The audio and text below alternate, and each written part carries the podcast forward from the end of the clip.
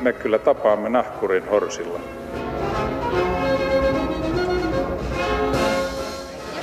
Mä sanoin, että minä juon nyt kahvia. Arvoisat kansalaiset, medborgare ja immigrantit, tervetuloa Romansotsin maamikirjan pariin. Tänään, sata vuotta sitten, Suomen senaatti julisti Suomen itsenäiseksi. Ja keneltäkään Suomessa ei voinut jäädä huomaamatta, että sitä tapahtumaa juhlitaan tänään vuonna oikein vaikeassa asennossa, nimittäin olan takaa. Mutta mitä oikeasti juhlitaan, kun juhlitaan Suomen itsenäisyyttä?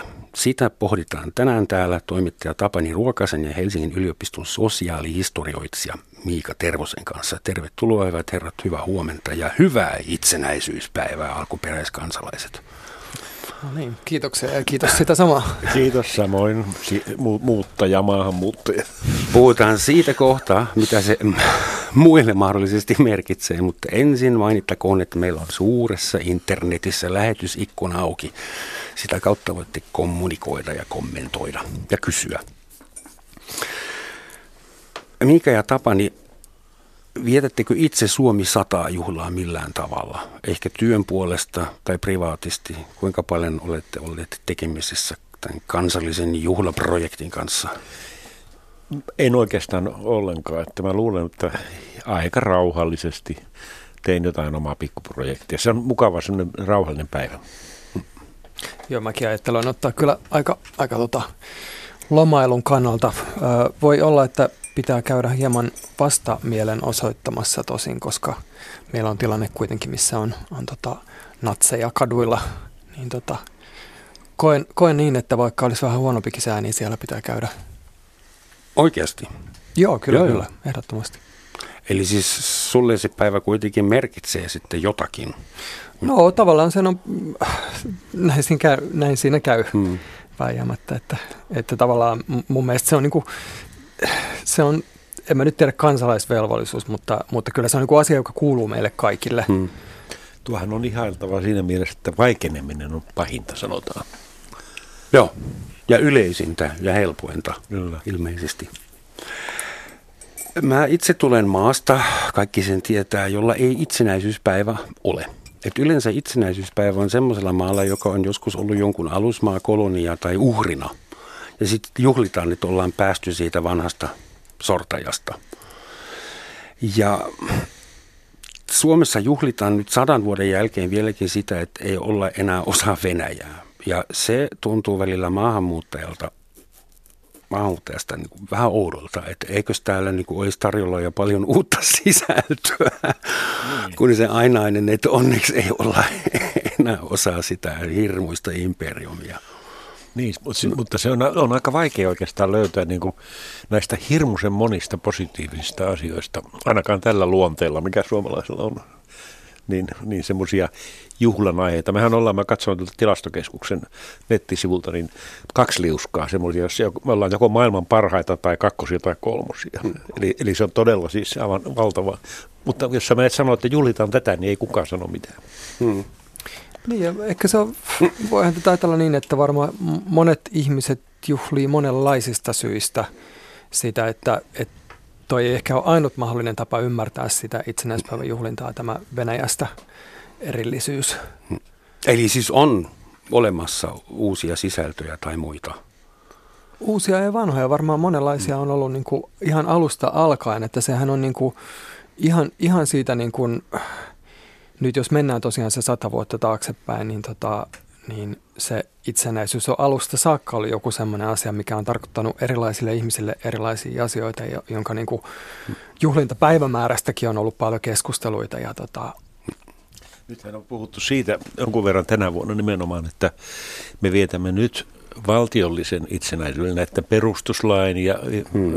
näiden demokraattisten järjestelmien itsenäisyysjuhlaa, joka sekään ei ole täsmällisesti sata vuotta, vaan naisten äänioikeus ja perustuslaiksi siinä olisi 15 vuoden gappi. Hmm. Mutta sitten toisaalta se on että meidän kansallinen itsenäisyys on oikeastaan 200 vuotta vuonna, koska se lähti siitä, kun Suomesta tuli autonominen osa. 1809. Niin, Joo. niin. Eli on tavallaan erilaisia sisältöjä. Ja tietenkin sitä 1800-lukua ruokki, ruokki tämä kansallisaate ja Snellman ja sitten kansallisromantiikka, Runeberg, joka kehitteli nämä valtavat tarinat suomalaisista. Hmm. Tuntuuko teistäkin siltä, että tämä juhlinta saa välillä vähän tuommoisia, miten se nyt sanoisi nätisti, huvittavia ulokkeita. Että esimerkiksi olen nähnyt, en, en tiedä, siis on semmoinen kuin Soumisata, joka on vissiin tuommoinen niin kuin, mikä on persiflage suomeksi, niin kuin pila, niin. pilaprojekti ja esimerkiksi siinä oli tarjolla suuri sinivalkoinen dildo, että Suomen itsenäisyyden juhlakalu ja joku oli tehnyt satavuotiaalle Suomelle Suomen sata ruumisarkun ja siivoussette on oikeasti olemassa ja kaikenlaista juhlatavaraa ja palvelua. Suomi sata hieronta lahjakortteja. Eli siis se, Suomi sataa saanatunturi sinivalkoisena. niin, joo. No, mutta se on sentään, se piristää kaamuksessa. Tota, missä kulkee tässä niin kuin folkloriikan ja, ja patriotismin ja nationalismin ja, ja, ja kaupallisuuden väliset rajat? Sehän voi olla, että oikeastaan mitä tahansa asiaa aletaan oikein niin kuin karnevalisoimaan, niin, tota, niin siihen aina kehittyy sellaisia vähän yllättäviä muotoja. Tämä niin kuin, äm, tutkijan näkökulmasta niin voi tietenkin ajatella, että tämä ei ole niin kuin ainutlaatuinen asia Suomessa, että on moni muita maita, joissa on juhlittu erilaisia satavuotisjuhlia, 150-vuotisjuhlia.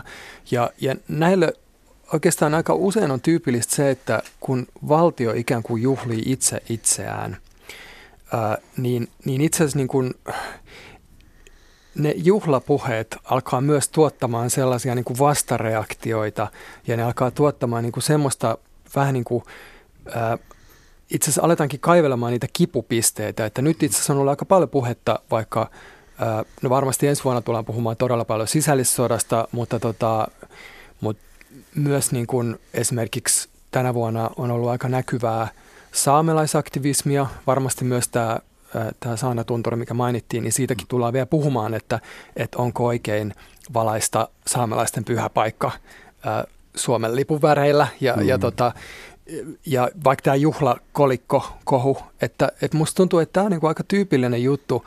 Esimerkiksi Kanadassa juhlittiin 150-vuotis ää, niin tätä ää, itsenäistymistä siitä niin kuin, ää, äm, Britannian valtakunnan alaisuudesta. Mm. Ja, ja tämä niin kuin, tuotti siellä tosi paljon puhetta siitä, että mikä on itse asiassa alkuperäiskansojen asema ja, ja pitääkö tätä edes juhlia, että monillahan tämä on niin kuin, tragedia. Mm. Et, et jotenkin mä luulen, että tämä ei ole ainutlaatuinen Suomessa se, että et nämä keskustelut tuppaa menemään vähän erikoisille raiteille. Tässä on eh, yksi tuttu ambassadööri, ulkomaan lähettiläs, sanoi hiukan hymyillen, että te olette niin venäläisiä, että suomalaiset. Ja mä sitten kysyin, no miten ihme, ihmeessä? Hän sanoi, että en minä tiedä, että missään itsenäispäivänä pukeuduttaisiin frakkeihin ja pantaisiin kunniamerkkejä rintaan, niin sitten mentäisiin jonossa kättelemään presidenttiä.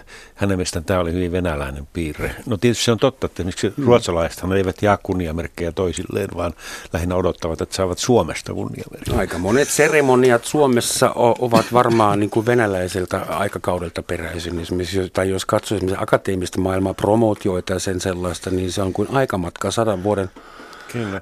Tuossahan vi, viime lauantainahan oli, oli sitten tämä Oulussa tämä Suomi 100 juhla ja katsoin sitä televisiosta ja jotenkin e, tuli kyllä sellainen tunne, että siellä oli loistavia, aivan siis virtuosimaisia esityksiä, mutta se varsinainen, se on niin patriottinen säväys tuli vasta sitten, kun tuli se boom, se Finlandia sieltä. Mm. Että se on, katsoin vain omia reaktioita, niin vaikka siinä oli siis täysin positiivista ja huippuluokan esiintymistä, mutta se ei herättänyt siis sitä tunnetta, sitä, mitä nyt sanotaan mm. sitten ehkä isänmaallisuuksia. Sä sanot ehkä osallistuvasi, minkä vasta mielenosoitukseen itsenäisyyspäivänä. Eli ilmeisesti tämä yhteiskunta on sun mielestä sadan vuoden jälkeen semmoisessa kunnossa, että tällaiselle on tarvetta. Siis nyt mä, mä täsmennän sen verran, että siis, siis tota, tämä nyt ää, laittomaksi julistettu Suomen vastarintaliike, niin tota, se, se ja niin kuin siihen kytkeytyviä ää, mm. liikkeitä järjestää tuommoisen kulkuen ja, ja tota, niin kuin, et, et mä haluan vaan niin kuin rajata, tai että et, et tässä niin kuin, ä, yhteydessä – kun on niin kuin ikään kuin väkivaltaisesti yhteiskuntajärjestyksen kumoamiseen tähtääviä liikkeitä, jolloin niin kuin tämmöinen hyvin selkeästi niin kuin rotuoppeihin kytkeytyvä niin kuin aatemaailma, niin silloin, silloin mä näen, niin kuin, että, että musta on hyvä, niin kuin, että myös ihmiset osoittaa, että he ei, he ei pidä sitä niin kuin normaalina tai että he ei pidä sitä jonain semmoisena, joka on ok. Että tämä on niin kuin vaan se mun, että, että kyllä mä niin kuin, niin kuin mä sanoin, niin kyllä mä mieluiten niin kuin myös jäisin kotiin vaan katselemaan sohvalta sitä, sitä, tota, sitä pukujen kommentointia TV-ssä, että et en, en niin kuin erityisesti tunne mitään niin kuin Asun Hietaniemen hautausmaan vieressä ja Joo. mä voin istua kotona ja katsoa sitä soi, niin soihtukulkuetta ikkunasta. Ja, ää, siis niitähän on useampia niitä, niitä marsseja. Mut kuinka realistinen, kuinka vaarassa tämä yhteiskunta teidän mielestä on? Siis on oikeistolaiset ja sitten on, meillä on ollut ensimmäinen islamistinen terrori-isku Suomessa ja sitten meillä on muitakin tahoja tai voimia, jotka haluavat pahaa meidän vapaalle demokraattiselle järjestelmälle ja yhteiskunnalle. Mutta kuinka suuri vaara todellisuudessa teidän mielestä on olemassa? Minusta ei kovin suuri, ei oikeastaan ollenkaan suuri. Minusta on hyvin mielenkiintoista kuulla, kun Miika Tervonen on nuori tutkija. Ja että, että sen piirrät kuitenkin niin kuin tavallaan tietynlaisen isänmaallisuuden, tai ehkä tämä sana on vähän väärä, mutta se on niin kuin suomalaisuuden rajat arvojen mukaan. Eli on olemassa semmoisia ryhmiä, jotka eivät edusta tai jopa edustavat niin vastakkaisia arvoja, että ne pitää kerta kaikkiaan vaientaa tai ainakin olla, olla hyvin kriittinen niiden suhteen. Ja se on, se on aika jännä, että tämä on olemassa. Tämmöistä. Mä kysyisin junan tuomana, tai jos tarkkoillaan laivan tuomana, että minkä takia pitää yhteiskunnallisia ääniä vaieta? Eikö se olisi järkevämpi keskustella niiden kanssa ja vakuuttaa niitä paremmasta tai niin. Se on varmasti totta, että keskustelu on hyvä, mutta mä luulen, että on semmoisia, jotka, ehkä se on vähän muuten suomalaistakin perinnettä tai ajattelua, jotka eivät kerta kaikkiaan suostu keskustelemaan ja, ja niiden mm. ei sitten voi puhua. Joo, se on kyllä tietysti totta. Ja tietenkin niin kuin, äh, ehkä, ehkä tässä voimme ajatella, että on, on niin kuin, että jos ajatellaan, että on ryhmiä, jotka, jotka ei niin kuin hyväksy toisten oikeutta olla niin kuin, välttämättä Suomessa tai ylipäänsä niin kuin, tavallaan mm.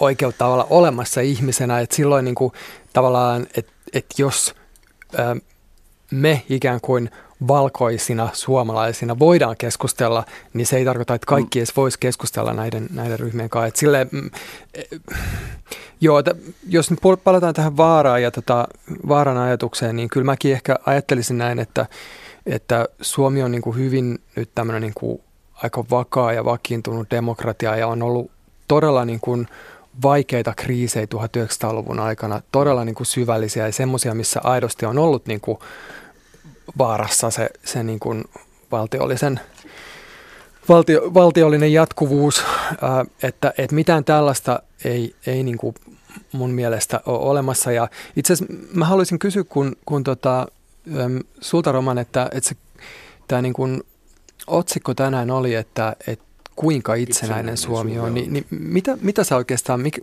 mikä sun ajatus oli? Että... No sitä voi lähestyä monelta eri vinkkeliltä. Jos esimerkiksi katsoo ikkunasta ja kuvittelee kaikki ulkomaalaiset tuotteet pois katukuvasta, niin äh, runsaasti olisi vapaita parkkipaikkoja.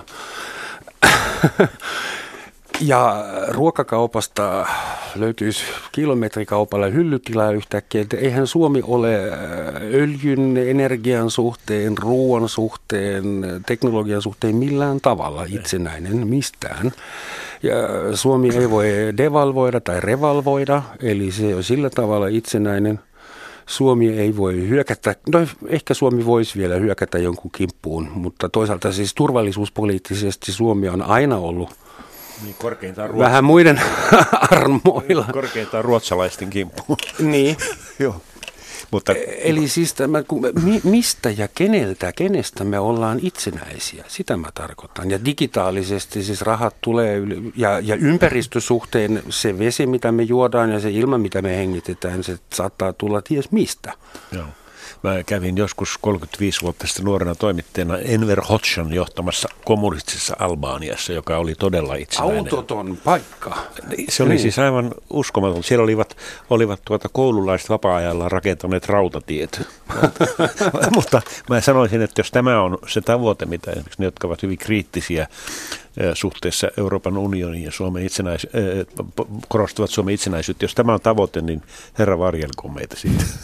No. Joo, tota, ähm, itse ajattelisin, että, että me voidaan niin keskustella tämmöisillä me voidaan keskustella todella niin kuin monilla eri tasoilla siitä, että mitä on itsenäisyys ja, ja onko se joku, minkä määrä vaihtelee, että välillä Suomi on enemmän itsenäinen, välillä vähemmän. Äh, Mutta sitten tietenkin niin kuin ehkä mä haluaisin paaluttaa kyllä sen niin kuin tosiasian, ennen kuin ruvetaan keskustelemaan vaikka just EU-sta tai taloudellisista suhteista, niin, niin tota, se, että, että Suomi on siis niin kuin juridista näkökulmasta täysin faktisti, että Suomi on itsenäinen valtio, joka on kansainvälisen sopimuksen tunnustettu ja tota, ää, että tavallaan, että siinä, siinä ei ole mitään pullikoimista, että me voidaan In ajatella semmoisia... trust tulee tästä. Anteeksi. In God we trust tulee tästä mieleen. Että. Joo, ja et, mutta et, et, et siis niinku, ja sillä tavalla, että meillä on niinku oma väkivalta monopoli tässä maassa, ja tota, tämmöisiä niinku selkeitä, niinku, siis Suomi on suvereeni valtio tämmöisessä niinku hyvin perinteisessä Westfalenin mielessä ilman muuta, ja mun mm. mielestä niinku, sitä ei välttämättä tarvitse relativisoida, ja sen, sen niinku arvo voi tunnustaa, ja silti voi niinku keskustella siitä, että, että mi, mitä esimerkiksi EU tarkoittaa. Mutta se, se ei musta ole niin kuin, ähm, missään periaatteellisessa mielessä keskustelu siitä, että ollaanko NS oikeasti itsenäisiä vai ei, koska se vastaus on kyllä. No mä panin äh, maahanmuuttajana tämän vuoden kesällä merkille, kun Vladimir Putin kävi Suomessa, niin toimittajalla oma, joka häntä seurasi, oli kiinni hänen huulessaan, että onnitteleeko hän meitä itsenäisyydestä ja käyttääkö hän nimenomaan sitä varsinaista sanaa. Ja se särähti mun korvissa. Mä mietin, että okei, ilmeisesti Suomessa ollaan aika hermostuneita vielä sadan vuoden jälkeen tästä omasta itsenäisyydestä. Se taitaa olla huteralla pohjalla. Ei se, ei, ei, ei, ei, niin, ja antaako se, antaako se Karjala takaisin lahjaksi tai Murmanskin tai jotain? Se, ei, muuten se Putin ei maininnut sitä sanaa. niin, niin. Ja, ja, ja, ja siihen ja sitä jäätiin huomioon. miettimään, kyllä ja, ja me jäimme siihen, siis kysymys ei ole siitä, että me pelkäisimme niin kuin Venäjää tai odottaisimme Karjalla takaisin, vaan, vaan siinä me käytettiin hyväksi tätä meidän ehkä yliherkkyyttä, kun sitä ei mainittu. Se oli, se oli teko. Se ei mainitseminen. Kuinka selvä teidän mielestä venäläisille on, että Suomi on erillinen valtio ja sitä ei tarvitse miettiä?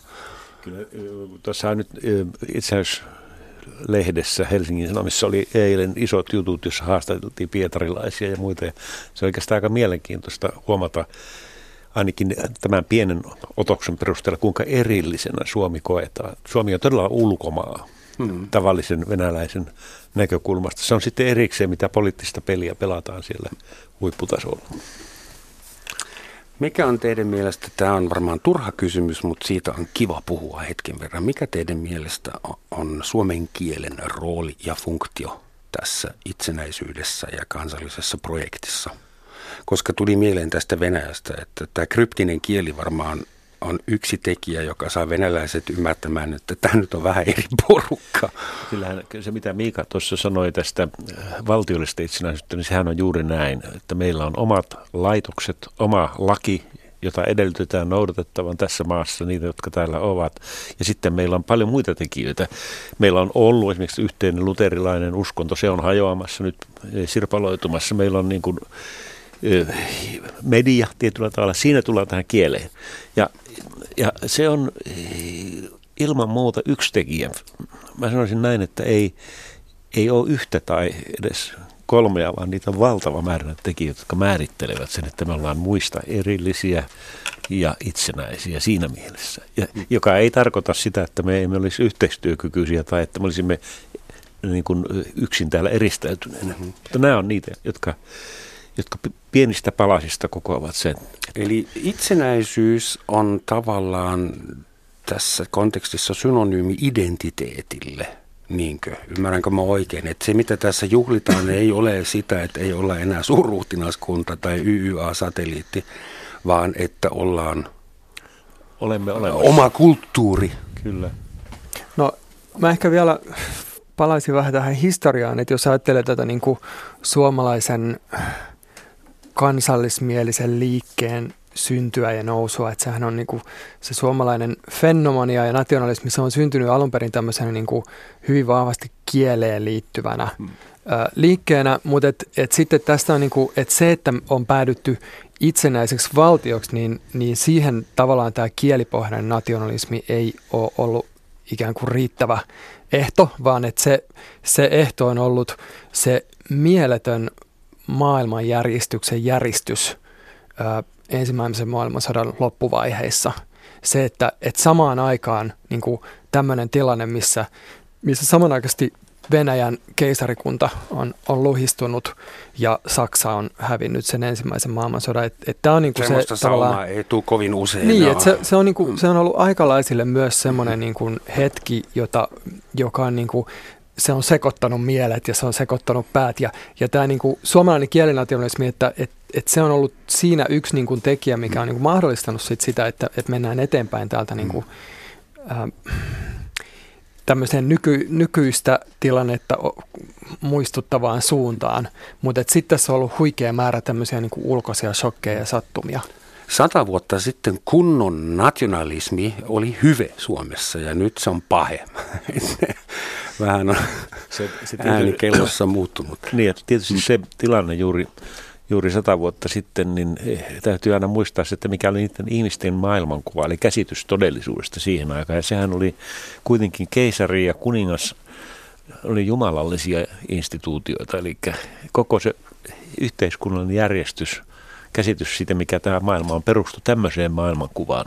Ja, ja se todella vaati, niin kuin nykyään sanotaan, ketteryyttä, mm. että kyettiin käyttämään se sauma hyväksi antamaan naisille äänioikeus ensiksi ja sitten tekemään demokratia tästä. Ja lähes kaikille miehille, ja lähes sitä kaik- pitää myös muistaa. Että niin, silloin on, 90 prosenttia suomalaisista sai äänioikeuden, joo, suurin osa miehistä. Kyllä, kyllä ja tämä on hirveän, hirveän tärkeä myöskin muistuttaa, mutta että siinähän oli pieni horjahdus, kun tietysti erilaisista poliittisista syistä etsittiin kuningasta Saksasta, mutta sitten kun Saksa hävisi, niin sekin, mutta se, se kuvaa sitä vain, että kuinka vielä ajateltiin, että no sitten meille kuningas myöskin, eli että se vanha maailmanjärjestys meillekin, mutta sehän ei ollut enää mahdollista. Varmaan parempi näin. Mielenkiintoinen kysymys tuli kuulijoilta. Monet ovat sitä mieltä, että pienenä kansana Suomella ei ole vaikutusvaltaa kansainvälisillä foorumeilla. Onko tämä totta? Olemmeko turhaan mukana kaikessa? Niin, kuka sanoikaan, että Suomen pitää istua oikeissa pöydissä ja Suomihan on esimerkiksi jossain vaiheessa viime vuosisadan puolessa välissä toi Nordiska Rådet ja pohjoismainen yhteistyö oli ensimmäinen silta pois niin. Neuvostoliiton. Kuinka tärkeä tämä networking on ja on, onko, niin, mitä te tähän? No ehkä tätä voisi hakea tätä vastausta ajattelemalla äh, toista Venäjän rajanaapuria suurin piirtein saman, no en nyt ole ihan varma näistä luvuista, mutta myöskin pieni valtio äh, Pohjois-Korea, joka tota, äh, me voidaan ehkä verrata Suome, Suomea ja Pohjois-Koreaa ja miettiä, miettiä mm. myös tätä itsenäisyyden käsitettä ja sitä, että, että onko niin kuin tämä tavallaan kansainvälisiin sopimusjärjestelyihin sitoutuminen, niin onko se joku, joka vähentää meidän itsenäisyyttä vai onko se joku, mikä on itse asiassa osoitus siitä suvereniteetista ja pelivarasta? Vain suvereeni valtio voi tehdä kansainvälisiä nimenomaan, sopimuksia. Nimenomaan. Mm. Muuten kaikille tiedoksi, jotka nyt epäilevät, että itse katson joskus, että Venäjällä ja Pohjois-Korealla on noin 25 kilometriä pitkä raja okay, jossain. Joo, no niin, se on vähän lyhyempi kyllä. Meillä on, meillä on todella pitkä, mm. mutta tietysti sodan jälkeenhän meillä oli suuri kansainvälinen sopimus, jota aina juhlittiinkin tasavuosin ja uudistettiin, eli YYA-sopimus, mutta joka toi meille myöskin hirmuisen paljon hyötyä. Se täytyy aina muistaa, että sotakorvauksista lähti tämä muutos, joka loi suomalaisen metalliteollisuuden ja ulkomaan kaupan sitten, tai suomalaiset sen tekivät, mutta tästä avautui ovia. Eli meille suomalaisille kuitenkin nämä sopimukset on olleet pääasiassa ovien avautumista. Ja sitten kun me halusimme vähän muitakin sopimuksia kuin YA-sopimuksia, niin todella 55 tuli sekä Pohjoismaiden neuvosto että YK jäsenyys. Mm. Ja tätä kautta avautui sitten rauhanturvatyöt 56 Suetsilla ja, ja tällä tavalla niin kuin me olemme pikkuhiljaa laajentaneet tätä omaa identiteettiämme kansainväliseksi. Sitten lopulta EU-sopimus liitti meidät ja eurojärjestelmän liittyminen niin kuin länteen. Tämäkö on se Suomi maailmankartalle projekti? Mä aina luulin, että se liittyy urheiluun. Urheilu on tärkeä, koska sehän on antanut meille juuri sen tunteen, että hmm. kun Hannes Kolehmainen ja Paavo Tekosyy nostaa muu... siniristilippu niin. aika usein. Josta, josta Vauno Koivusta vähän varottelikin jossakin vaiheessa. Hyvin tärkeä kuulijakysymys.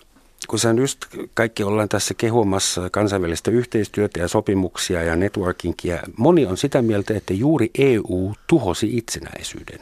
Mitä mieltä olemme tästä? täytyy taistella itseäni vastata. Mä en sano ihan niin kuin mä ajattelin. Minusta se on ihan höpö, höpö puhetta. Siis perustelu. Perustelu on se, että me joka tapauksessa elämme vuorovaikutuksessa erilaisten järjestelmien kanssa ja meidän vaikutuksemme on paljon suurempi osana Euroopan unionia kuin mitä se olisi täällä yksin. Se itsenäisyys, jonka me saavuttaisimme yksin, on sitä samaa kuin se Albanian itsenäisyys Enver Hoxhan kommunistisessa Tai Pohjois-Korean Tai Pohjois-Korean niin. itsenäisyys. Se on hyvä esimerkki nykyajasta. Sitäkö nämä ihmiset tavoittelevat todella? No, täytyy miettiä sitäkin. Että mun Suomessa olon aikana tulin YYA-sopimuksen aikaan. Ja kymmenen vuotta myöhemmin Suomi oli EU-jäsen. Ja kyllähän se nyt pitää ymmärtää, että semmoisiin muutoksiin pitää laskea kymmeniä vuosia, että ihmiset sopeutuu, vaikka Suomi onkin sopeutumisen mestari pienenä yhteiskuntana. Mutta kyllä mun ei ollenkaan vaikea ymmärtää, että täällä huudetaan, että ei me tällaista Suomea haluttu silloin. Joo. Näinhän se on tietysti, niin. se on ihan oikeassa, että meidän pitää antaa aikaa tähän ja rationaalisesti mm. perustella näitä asioita ja käydä läpi yhdessä.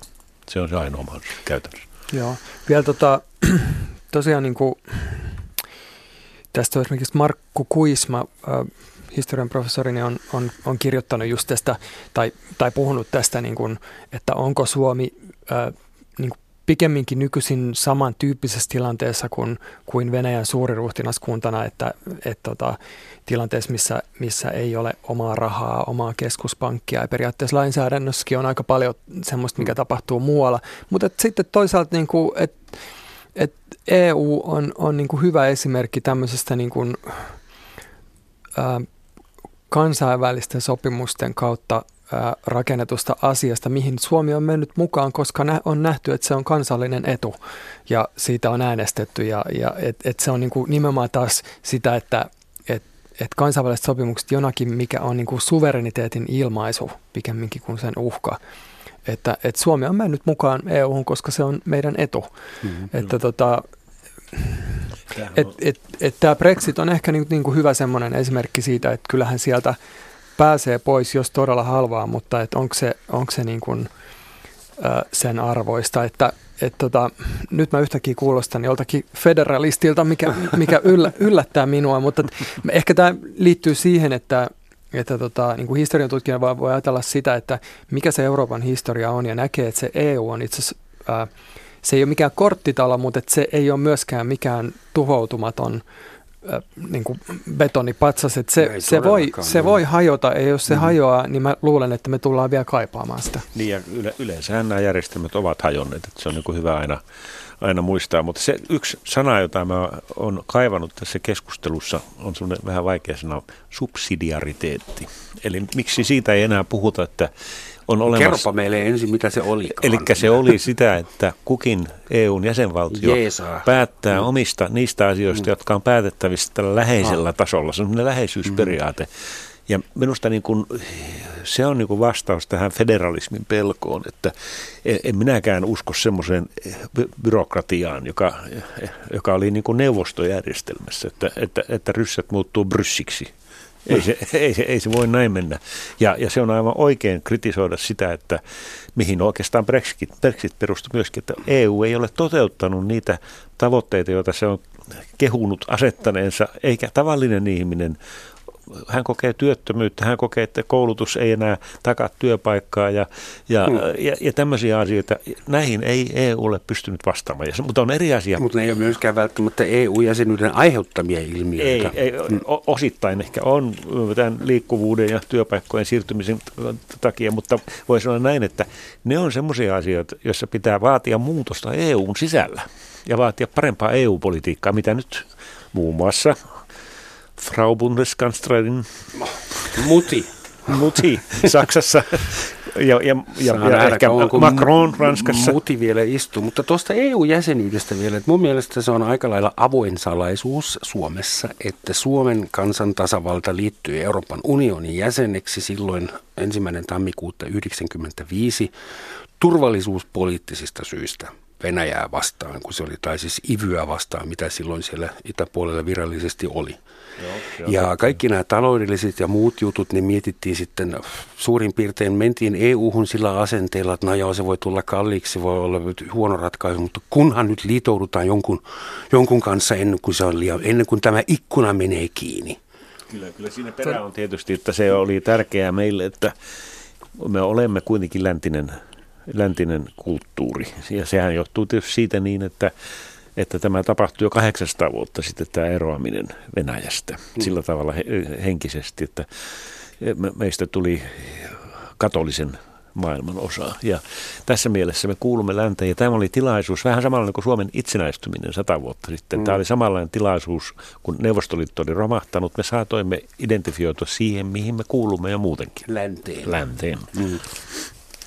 Tota, muista tuntuu, että on ehkä pikkasen, tota, pikkasen ehkä puuttuisin tuohon, että vähän tuntuu yksinkertaistavalta ajatella sitä EU-jäsenyyttä vaan turvallisuuspolitiikan kannalta. Kyllähän se varmasti on ollut siinä yksi, yksi selkeä tekijä, mutta et, et, et se on niin ylipäänsä, että jos ajatellaan sitä vuotta 1995, meidän on ehkä vaikea edes ajatella nyt niin kuin eläytyy taas siihen tilanteeseen, että, että se EU on silloin ollut ikään kuin se tulevaisuus ja, ja hyvin monella eri tasolla niin kuin, mm. myös, myös niin kuin, äh, suomalainen taloudellinen eliitti on niin kuin ehdottomasti halunnut mukaan siihen. Ja, ja, tota, ja hyytynyt siitä. Joo, ja mm. siis että se, se on niin kuin, tavallaan... Äh, Joo, että et nyt niin kuin tässä tilanteessa, missä EU on käynyt läpi monenlaisia kriisejä, niin, niin tavallaan se näyttäytyy meille toisenlaisena se päätös. Mutta se on ollut silloin se niin kuin valoisa tulevaisuus, mihin kaikki on halunnut mukaan. Mä luulen, että yksi, missä ollaan petytty, niin on se, että ei niinkään siinä, että EUhan onnistui yhdessä asiassa, eli se oli tämä taloudellinen kriisi, eli tämä eurokriisi, mm. ja se pystyttiin selvittämään yhteisvoimin. Mutta se, missä on epäonnistuttu surkeasti, on tämä maahanmuuttajakysymys. Ja, ja, ja mm. siinähän olisi taas tarvittu sitä yhteistä politiikkaa, jota ei löytynyt niiden yhteisten arvojen toteuttamiseksi. Mun mielestä, ja mä oon vaka- vakaumuksellinen eurooppalainen, syntyperäinen keski-eurooppalainen, mun mielestä Euroopan unioni on, on epäonnistunut surkeasti siinä, että se ei ole pystynyt rakentamaan minkään näköistä eurooppalaista identiteettiä. Muinaiset roomalaiset oli siinä hommassa huomattavasti parempia. Niillä oli semmoinen ehkä etu, että esimerkiksi ei ollut olemassa Rooman laki tuli, eli ei ollut olemassa sitä infrastruktuuria, mikä nyt on kaikissa vahvoissa niin, itsenäismaissa. Niin, populaatio aina aiheuttaa niitä ongelmia. Mutta näetkö Roman, että onko se, niinku, onko se joku semmoinen, mikä tarvitaan välttämättä? Tai et, et musta tuntuu, että niinku, taas pieni tämmöinen historiallinen sivumutka, että et tavallaan tämä niinku, kansallisten identiteettien syntyminen on kytkeytynyt tämmöisten kansallisten keskustelusfäärien hmm. syntymiseen. Et se on niin kuin, lehdistö ollut tärkeä tässä, myös niin kuin tämmöiset erilaiset ä, parlamentaariset järjestelmät. Että et tavallaan, että jos ei hmm. ole yhtä yhdistävää kieltä. Onko se, onko se välttämätöntä no ajatella EU, tai että siinä pitää olla no. niin kuin identiteetti? Ei sen tarvi olla EU. Mä heitän sulle sosiaalitarvinistisen teoriani takaisin. Alussa me taisteltiin luola vastaan luola, sitten kylä vastaan kylä, sitten kaupunki vastaan kaupunki, sitten kansallisvaltio vastaan kaupunki, sitten liittouma vastaan liittouma. Ja tällä hetkellä meillä on planeetalla 4, 5, 6 äh, keskittymää, rahan, vallan, military power ja sitä rataa. Ja se, se kuvitelma, että on kansakuntia, se on jotenkin alkaa vaikuttaa vähän vanhalta ja sen takia mä haluaisin, koska niin kauan kuin Euroopassa on 27 eri, eri Suomea tai eri Italiaa keskenänsä tappelemassa, niin ei, Eurooppa on nyt jo pahasti retuperällä maailmassa toisaalta mun voi, mielestä. Toisaalta voisi myöskin sanoa näin, että tämä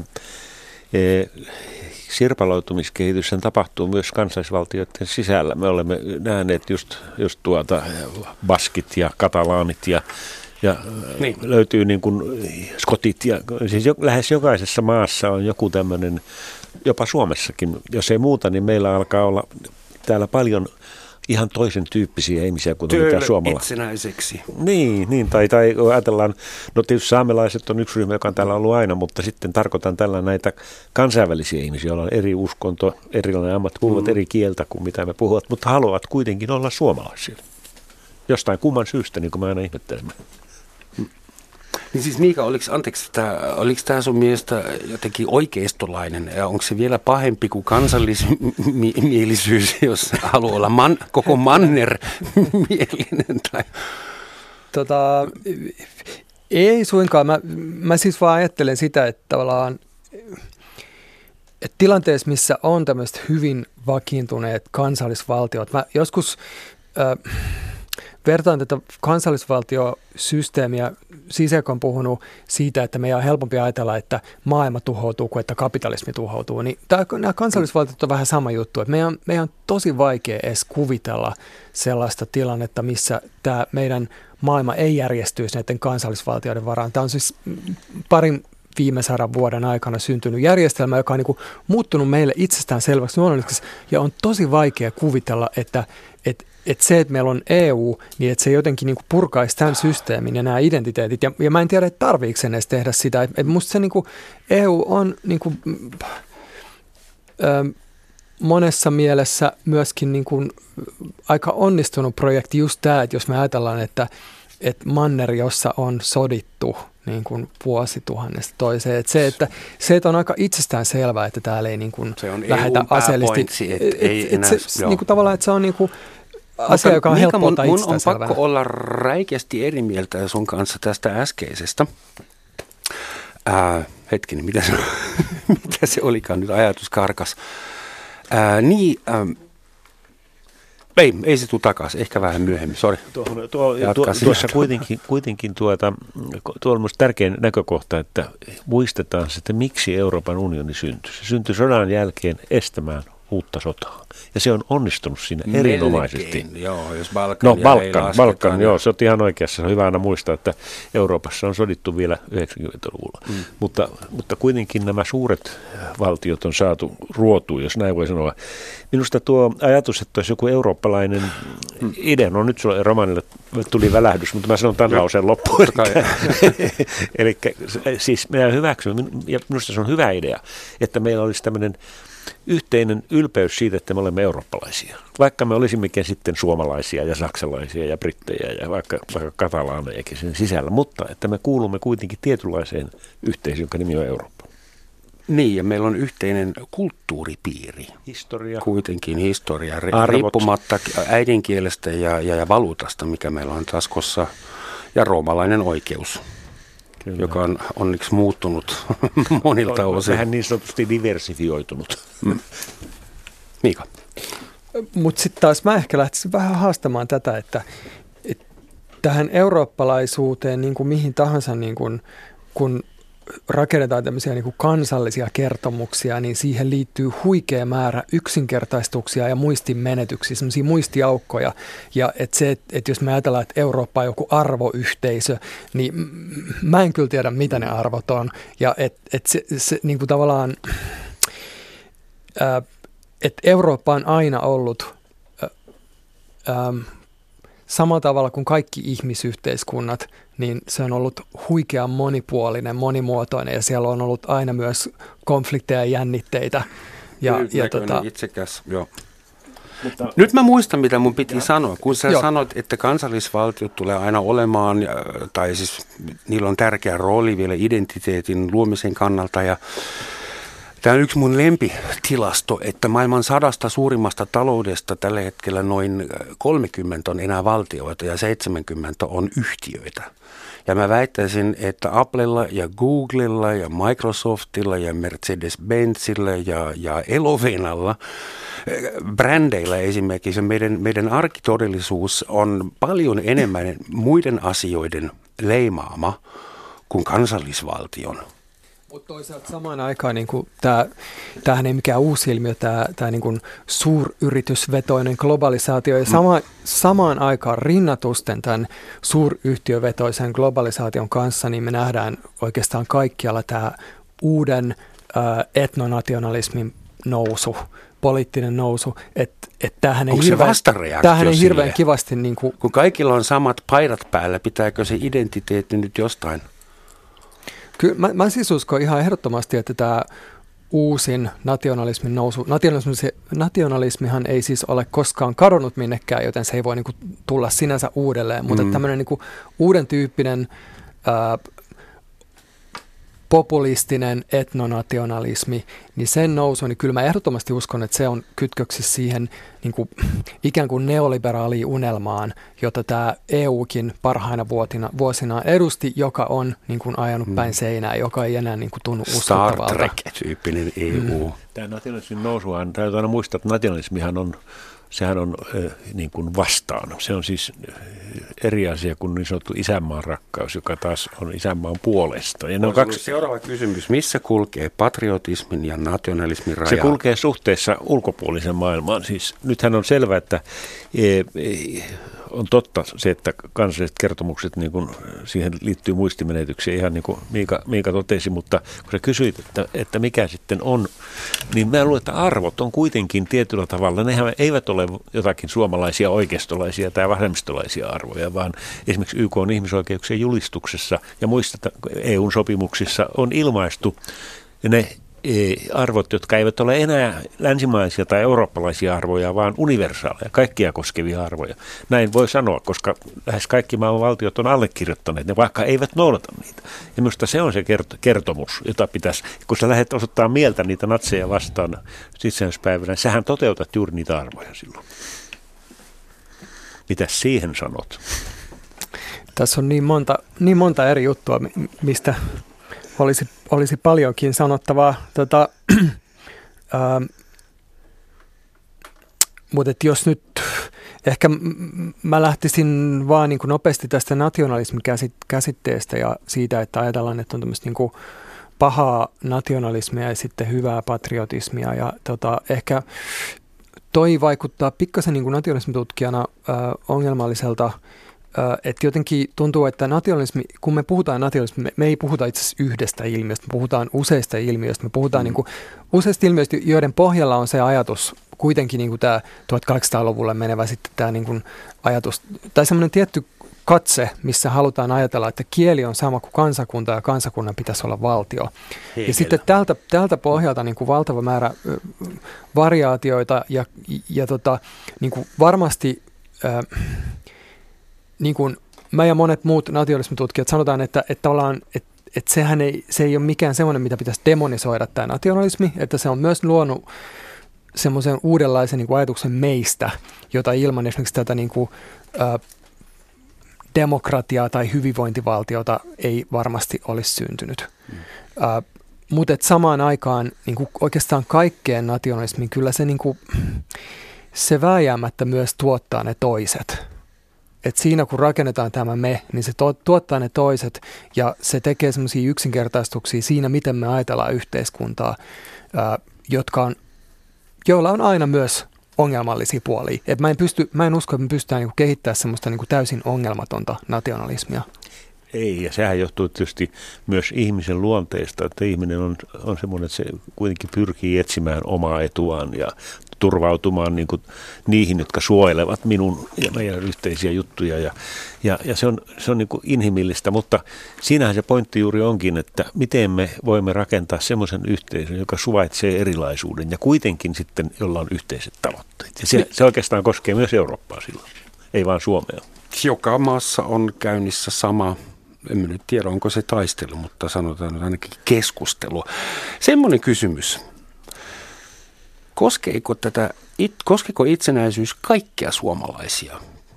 Onko Suomessa ihmisiä, jotka on vähemmän itsenäisiä, semmoisia, joita se itsenäisyys koskee enemmän? Että kuinka tämmöinen pakollinen tasa-arvoviiva, mitä pitää vetää tähän. Mutta... Tämähän, on, tämähän on selvä, että, että tähän yksinkertainen vastaus on aina sitten tietenkin vapautta.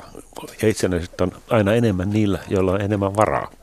Koska sehän on... Eli se korreloi rahan se kor- korreloi tietyllä tavalla rahan kanssa, että sitä enemmän vapauksia. Mutta silloin unohtuu tietysti se, että meillä on myöskin hyvin paljon semmoisia vapauksia ja oikeuksia, jotka me olemme yhdessä rakentaneet. Ja vero, varoin esimerkiksi. Mm. Ja, ja ne jää tietysti notera, noteraamatta, koska niitä pidetään itsestäänselvyyksinä.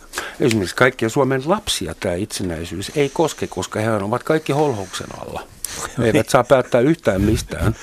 Mutta yhteinen etu heillä on kuitenkin se, että he pääsevät kouluun esimerkiksi he, heidän omasta mielestä he joutuvat kouluun. Se on niin näkö, näkövinkkeli kysymys. Ja se taas johtuu siitä, että ne on mm. Mutta siis mihin pitäisi katsoa, jos pitäisi suurennuslasilla etsiä Suomesta ihmisiä, ihmisryhmiä, jotka elävät orjuudessa tai siis epäitsenäisyydessä? Kyllä tietysti niin kuin aina täytyy katsoa niihin, jotka on yhteiskunnassa heikoimpia vähemmistössä olevia tai syrjäytymisvaarassa olevia tai jo syrjäytyneitä. Ja kyllä me tiedämme, että, että ne on silloin niissä ryhmissä, jotka on vammaisia tai nuoria tai monella tavalla vielä mm. ei täysivaltaisia. Joo, perinteiset se, sy- aika, aika perinteistä. Joo, joo. Ei, ei tässä oikeastaan löydy. Et maininnut maahanmuuttajaa, kiitos. Minä hoidan no, kyllä me, kyllä me on solidaarinen sullekin. Mä ajattelin Yhdysvaltoja. Siis yhdysvaltalainen patriotismi on Länsi-Saksasta tulleille aika rankka palaa. Tämä Star Spangled Banner ja kaikki. Se oli ilmeisesti Helgi. Jimi Hendrix tunsi tarvetta tehdä siitä pilaversion, josta tuli hymni siitäkin sitten. Ja mä ajattelin, että Yhdysvalloilla ei oikeasti ole omaa kansaa ollenkaan. Se vähän alkuperäiskansaa, mitä siellä oli, elää nykyään reservaateissa huonoissa oloissa sarkastisesti sanottuna. Ja ne on mm. kaikki maahanmuuttajia tai niiden jälkeläisiä tai risteymiä. Ja musta tuntuu, että se patriotismi, se tarvitaan nimenomaan siksi, koska siellä ei ole omaa biologista, geneettistä, kulttuurista kansa, koska se on tuommoinen hybridi helter skelter ja siksi ne tarvii niitä hymniä ja marsseja ja Da, da, da, da, da, da. Me, me kaikki eurooppalaisetkin tunnetaan sitä elokuvista. Mitä mieltä tästä ja onko Suomessa, Suomihan on kuitenkin osittain konstruoitu kansa. Itä- ja Länsi-Suomi eroaa hyvinkin paljon kulttuurista ja geneettisesti. Ja Camp Hotellissa istui muutama fiksu herra joskus ja ehkä yksi nainenkin, ja ne keksi puolet tästä koko narratiivista. No, ja ne olivat vielä ruotsinkielisiä. mutta, mutta se on tietysti... Eli chapeau vai ja, mitä? Kyllä, Aikamoinen suoritus. Kyllä, kyllä. Mutta Yhdysvallat on hyvä esimerkki minusta, koska se, se, sehän on, siellä on hybridejä, hybridejä kaikki mm. nämä myöskin nämä kansalliset symbolit, ne on tehty ne ei ole syntynyt historiallisen prosessin tuloksena. Vaan Tähtiä tuli lisää. Aina, aina, aina yksi tähti lisää, kun tuli mm. yksi uusi osavaltio. Ja, ja, ja tuota, dollari, jossa lukee In God We Trust, yes. vaikka se on uskontovapaa tai siis uskonnoton maa. Sen takia, koska se oli vainottujen protestanttien perustama, niin siellä ei sallittu mitään valtionuskontoa, mutta kuitenkin dollarissa lukee In God We Trust, me luotamme Jumalaa. Eli jännästi nämä symbolit otetaan uuteen käyttöön toisella tavalla. Ja Sinne sitten... me lähetettiin kaikki vähemmistöt, joita ei Euroopassa enää siedetty, ja nyt me valitetaan. Joo, tota, äh, ehkä tuohon Yhdysvaltaan vielä palaisin sen verran, että, että ehkä se on meille keino nähdä vähän selvemmin asioita, jotka kyllä itse tarkemmin ajateltuna koskee myös meidän yhteiskuntaa. Että kyllähän täälläkin niin kuin, tämmöinen Eric Hobsbawm on puhunut tämmöistä invention of tradition, eli traditioiden keksiminen, mikä on niin kuin mm-hmm. liittynyt tähän, tähän nationalismin historiaan. Ja, ja myös mä olen itse asiassa kirjoittanut tämmöistä niin kuin myytti yhden kulttuurin Suomesta, eli se, että, että tämmöisiä niin kuin, Tämä on just sitä, että, että se niin kuin kansallinen kertomus, siihen liittyy aina yksinkertaistaminen ja unohtaminen ja se niin kuin monimuotoisuuden ja moni, monimutkaisuuden ohittaminen. Että kyllä tämä niin kuin koskee myös suomalaista yhteiskuntaa. Tässä jo niin kuin mainittiin nämä, nämä niin kuin suomalaisen nationalismin luojat, jotka puhui enimmäkseen ruotsia ja, ja tota, tosiaan niin kuin Itä- ja Länsi-Suomen väliset niin kuin hyvin syvät, niin kuin voi sanoa geneettiselläkin tasolla erot ja, ja tota, niin kuin ylipäänsä tämä suomalaisuuden ää, monimuotoisuus, jota on myös peitelty monin tavoin. Jos me ajatellaan vaikka näitä sukunimien suomalaistamisaaltoja, hmm.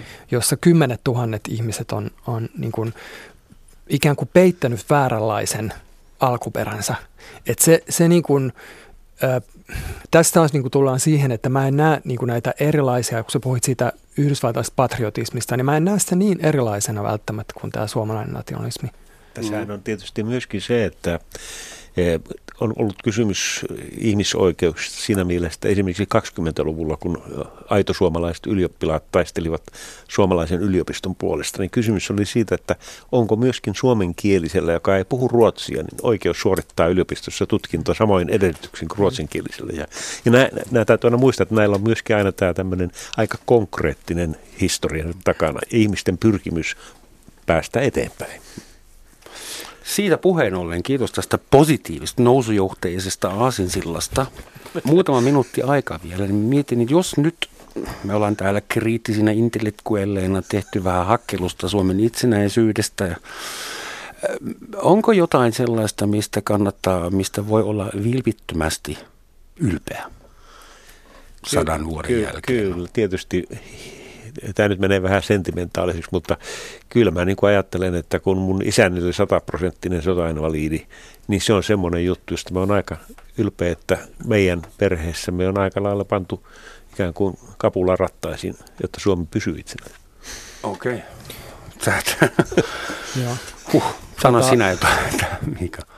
Joo, no mä sanoisin ehkä näin päin, että, että on niin kuin suomalaisyhteiskunnassa ja niin kuin niissä traditioissa, mitä täällä on, niin niissä on, semmosia, niissä on paljon asioita, joita, joita kyllä niin kuin arvostan erittäin paljon. Ja, ja kyllähän niin kuin, historiatutkijan näkökulmasta se viimeiset 100-150 vuotta niin on aika huikea, huikea kertomus siitä, että, että tota, mistä lähdetään ja mihin päädytään. Et, et tota, haluamatta jotenkin niin kuin glorifioida tätä tai sanoa, että meillä ei olisi nyt ongelmia tai me voidaan nyt vain niin kuin levätä laakereilla, mutta et, et tota, et jos ajatellaan sitä niin kuin sisällissodan repimää, rutiköyhää, nälänhädän partaalla olevaa maata ä, 1918, niin tota, kyllähän tässä on niin kuin tietty semmoinen niin kuin yhteistyön, yhteisten sääntöjen niin kuin pohjalta pelaamisen kyky, mikä on tuottanut mm. niin kuin monenlaisia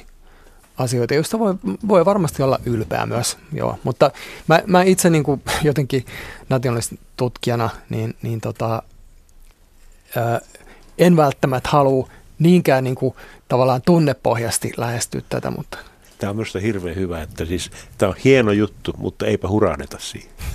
Okei, okay. annamme itsellemme luvan olla äh, kontrolloidusti haltioissamme tästä asiasta. Make-niminen kuulija tai nimimerkkinen kuulija laittoi meille semmoisen kommentin, kyllä Suomessa pitää olla jatkuvasti silmät ja korvat auki, mitä meidän pään menoksi missäkin suunnitellaan. Meitä kokeillaan jatkuvasti. Vaarana on, että hieman hitaina emme reagoi ajoissa.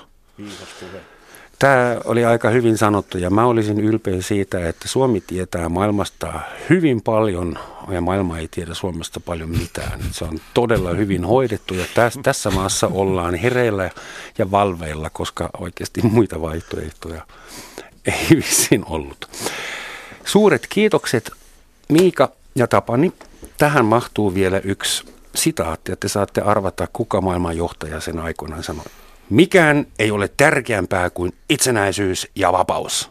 Kuka sanoi näin? Kukahan se olisi? Topelius. Heitä arvaus. Mulla ei tule nyt mitään. No se oli Ho Chi Minh. Ah, no niin, kyllä, kyllä. Joo. Kiitoksia, Suomen suuri ystävä. Selvä juttu. Kiitoksia teille. On tschüss. Joo, kiitoksia. Tschüss.